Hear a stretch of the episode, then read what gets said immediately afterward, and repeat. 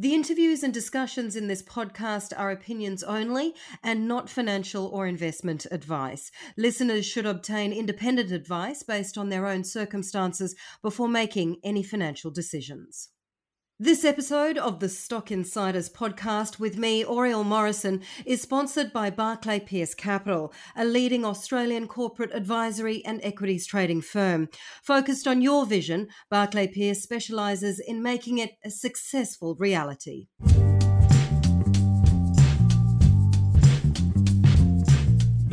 Hello, everyone, and welcome to Stock Insiders with me, Oriel Morrison. Now, today we're talking to the CEO of Biogene, which is essentially an ag tech company working on new insecticides. Now, Biogene has a market cap of close to $30 million. It's listed in Australia. The ASX code, if you want to take a look, is BGT. I'm joined now by Richard Jagger. Richard, great to have you with us. Thanks so much for joining us today. Great to be here, Oriel.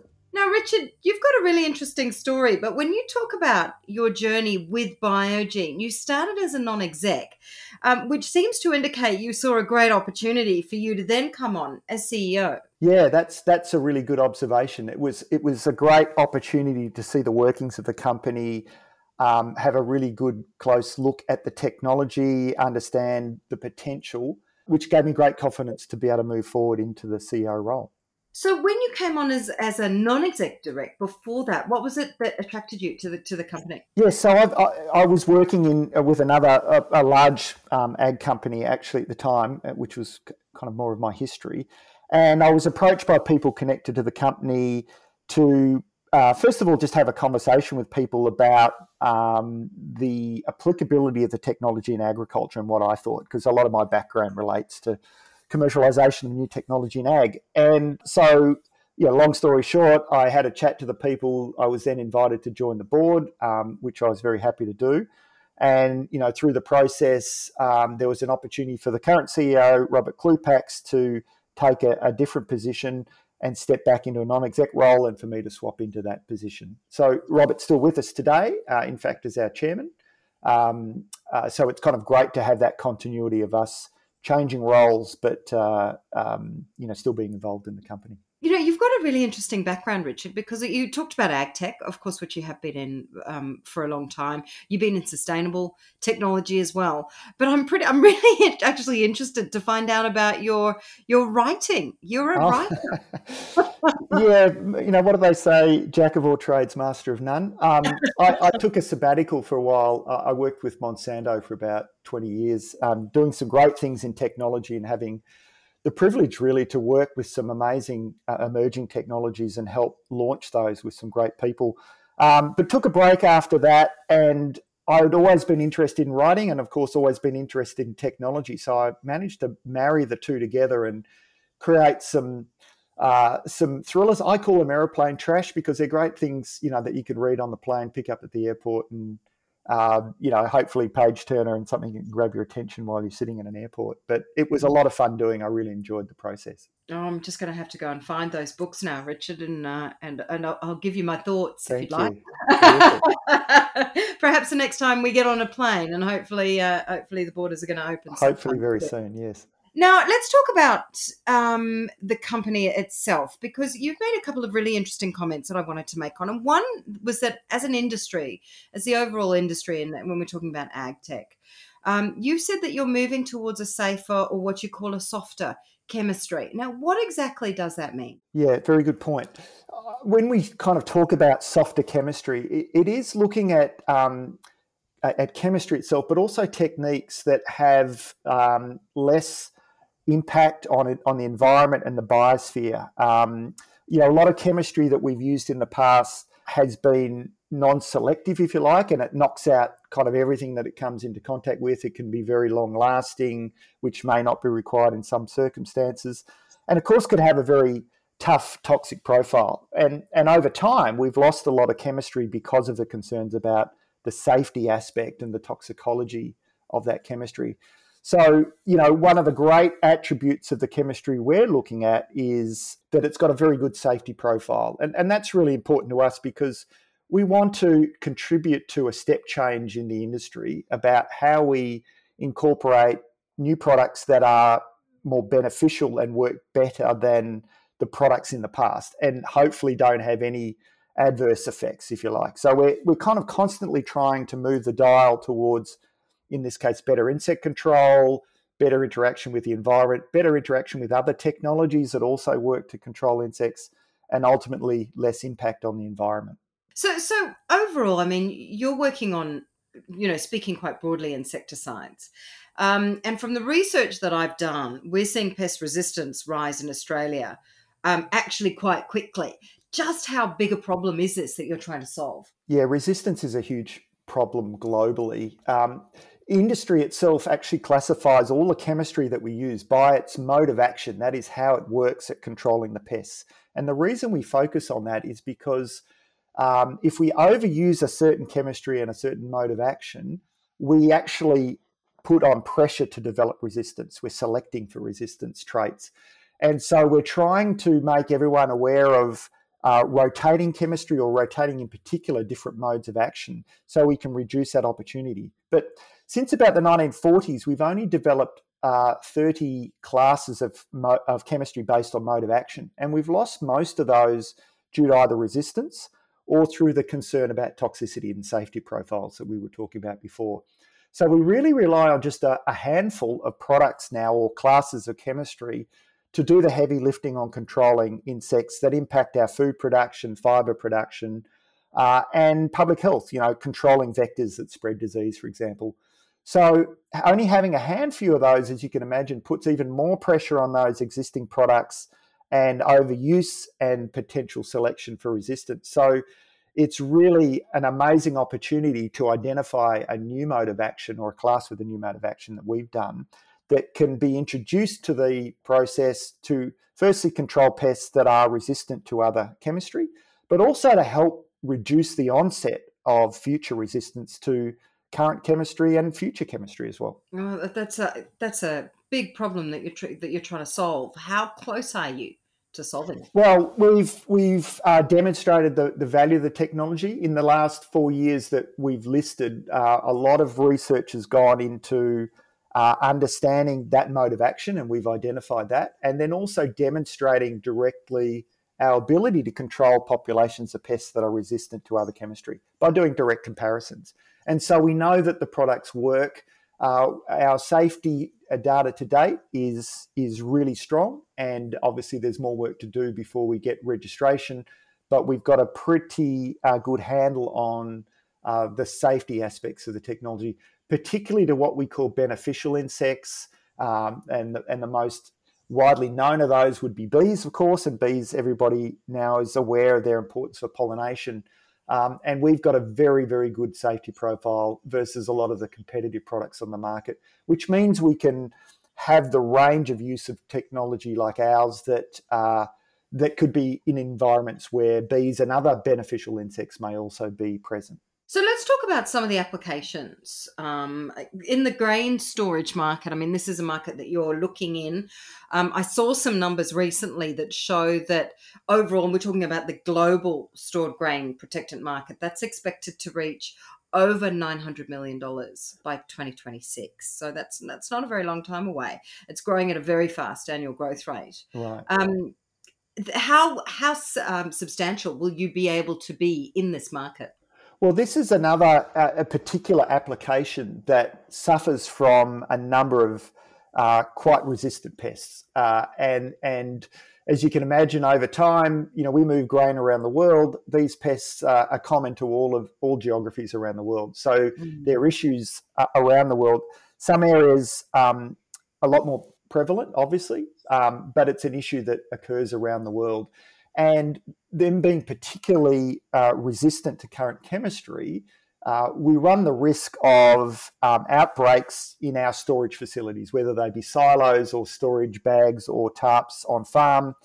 And if you get an outbreak and we can't control it because they're resistant to current chemistry, then obviously you get um, issues in a number of ways. Firstly, damage to the current to that to that grain that's in storage, which will reduce the value of it, but also the presence of uh, even dead insects, but particularly live insects, which is a, a big issue when we're exporting grain, uh, and the tolerance is is essentially zero for for any grain that has live insects, and it would end up getting turned around. So that has big implications for uh, the value of that shipment, but also um, the reputation of our industry here in Australia, but of course other markets around the world. So it's an ongoing problem with um, with again running out of solutions, and we've been doing some great work in that area with some great scientists up at the Queensland Department of Ag and Fisheries who have got a lot of expertise in these particular pests, and they've been able to do some great studies and some field tests of late that demonstrate the applicability of our technology to that market. Mm. Now, there's other applications that you're looking at as well, um, consumer applications. Let's talk about those because there's a big market there as well. Yeah, it's a huge um, component. It's, you know, yeah, well, let's say it's a significant component of the overall use of insecticides globally. Um, and of course, imagine things like household fly sprays, personal repellents, you know, um, garden pests, etc., are all important um, applications for insecticides, and and they're uh, you know it's a unique market in in itself. You know, we were fortunate um, to be able to announce about a month ago now a partnership with uh, Evergreen Garden Care, which uh, is very big in Europe and here in Australia, New Zealand, with which ma- with major brands that I'm sure everyone would be aware of, like um, Scott's, Miracle-Gro, Osmocote, etc.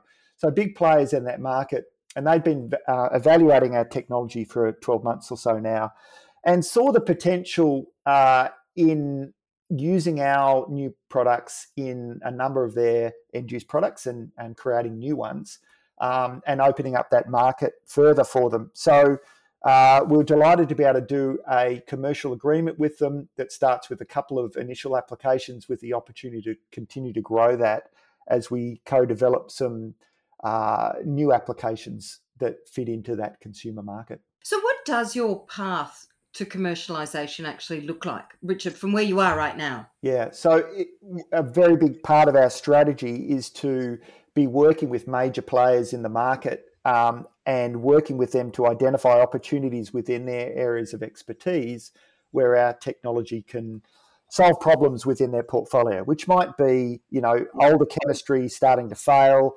concerns about chemistry needing to be retired because of safety aspects, or just wanting to open up new market opportunities for them. So, working with people who are experts in their field already gives us great scope to expand into the markets and, and a lot of markets quite quickly. You know, obviously, they have expertise in uh, marketing, in formulations, in technical support, etc., in the markets that they're already in. And you know, for us to try and replicate that would be very, very difficult, and then we'd be competing with them anyway. So, the strategy of working with uh, large corporations that are expertise uh, have expertise in their areas is is really important. And I think, you know, the announcement with Evergreen is a great example of that. And we've also recently talked about a company in the US called Clark Mosquito Control that work in um, in controlling mosquitoes in urban environments and spreading disease. So we've seen some already seen some great uh, validation of that model, and excitingly for us, um, some third parties coming in and under their own evaluation, seeing the potential of our technology and wanting to move forward in um, creating end use products for the market. So, where does your partnership with the University of Florida come into this? So, they've got some great expertise in flying insects, and we've been talking in particular about uh, flies and um, you know to a small extent mosquitoes, but they've got some great access to resistant populations of houseflies, and of course that's a, a major market of household sprays and flying uh, pests like houseflies can become quite resistant to the current chemistries we use. Uh, and therefore, we see you know reduced efficacy and control of those pests. So we've been working with them because of their particular expertise in that area uh, to develop some programs that show the potential of our um, technology in a number of applications that would work at controlling flying insects. Mm, okay. Now, if we talk a little bit about the finance side of things here, Richard, um, you've just completed a capital raise.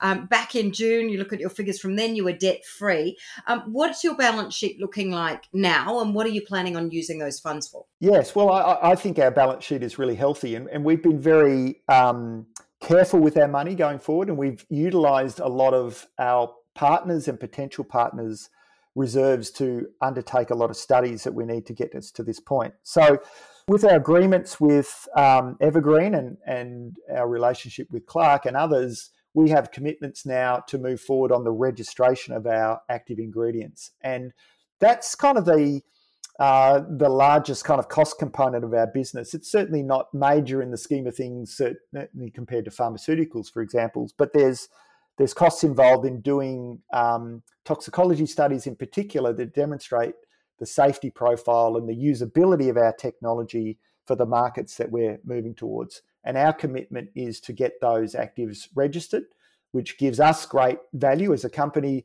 and provides value to our partners for them to be able to produce end use products that, be, that can be sold in the market. So we'll use our funds that we've captured in this uh, recent capital raise to um, to be able to pull the trigger on some of those major studies because we have to have the funds committed for some of the longer term ones at the beginning, and it gives us great flexibility then to continue to be able to do the work we want to do, some kind of internally funded efficacy studies to look at new market opportunities to add to the ones that we've got now, and keep the uh, the business moving forward and, and adding value um, for our stakeholders. And how often do you have to do these um, uh, this kind of research? Um, does it stand that if you do it in Australia, it is it does hold for the rest of the world, or wherever else you're going to sell your products, or do you have to do it country by country? Yeah, that's a really good point. You, you, you have to do the registrations country or, or region by region, depending how each of those are set up. But we do have a harmonized system globally, which is great because it means the majority of the data we collect towards a, a registration enabling package can be used in other jurisdictions. Uh, we often have to repeat or, or do some environmental studies because different geographies obviously have different environmental conditions.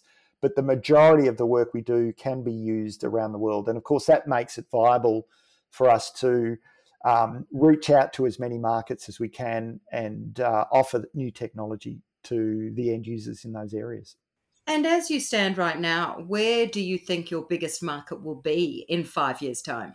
Well, I guess we'd we'd have to look at where our, our first opportunities have come from, and and you know if we look at Evergreen and we look at Clark um, in particular about mosquito control, they will most likely be the first ones, you know, first cabs off the rank because of the the stage we're at with those two companies. But we are looking at you know other areas within crop protection uh, animal health, for example, is another great area that we're looking at as well, and talking to potential commercial partners about that. And you know, we can run programs in parallel with what we're doing in the areas of consumer and you know, alongside of consumer and um, public health. Uh, you know, but but we're perhaps not as advanced in those areas as we are in in consumer and in vector control. So I suspect um, our first kind of revenues will come from those particular areas, but we'll have that opportunity to continue to add to our platform of those uh, applications as we keep moving forward. Mm.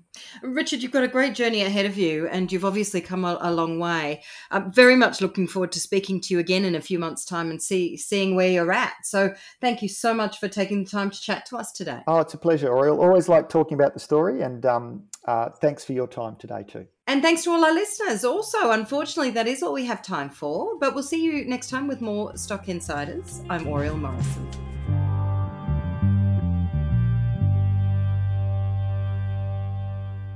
This episode of the Stock Insiders podcast with me, Oriel Morrison, was sponsored by Barclay Pearce Capital, Australia's leading corporate advisory and equities trading firm.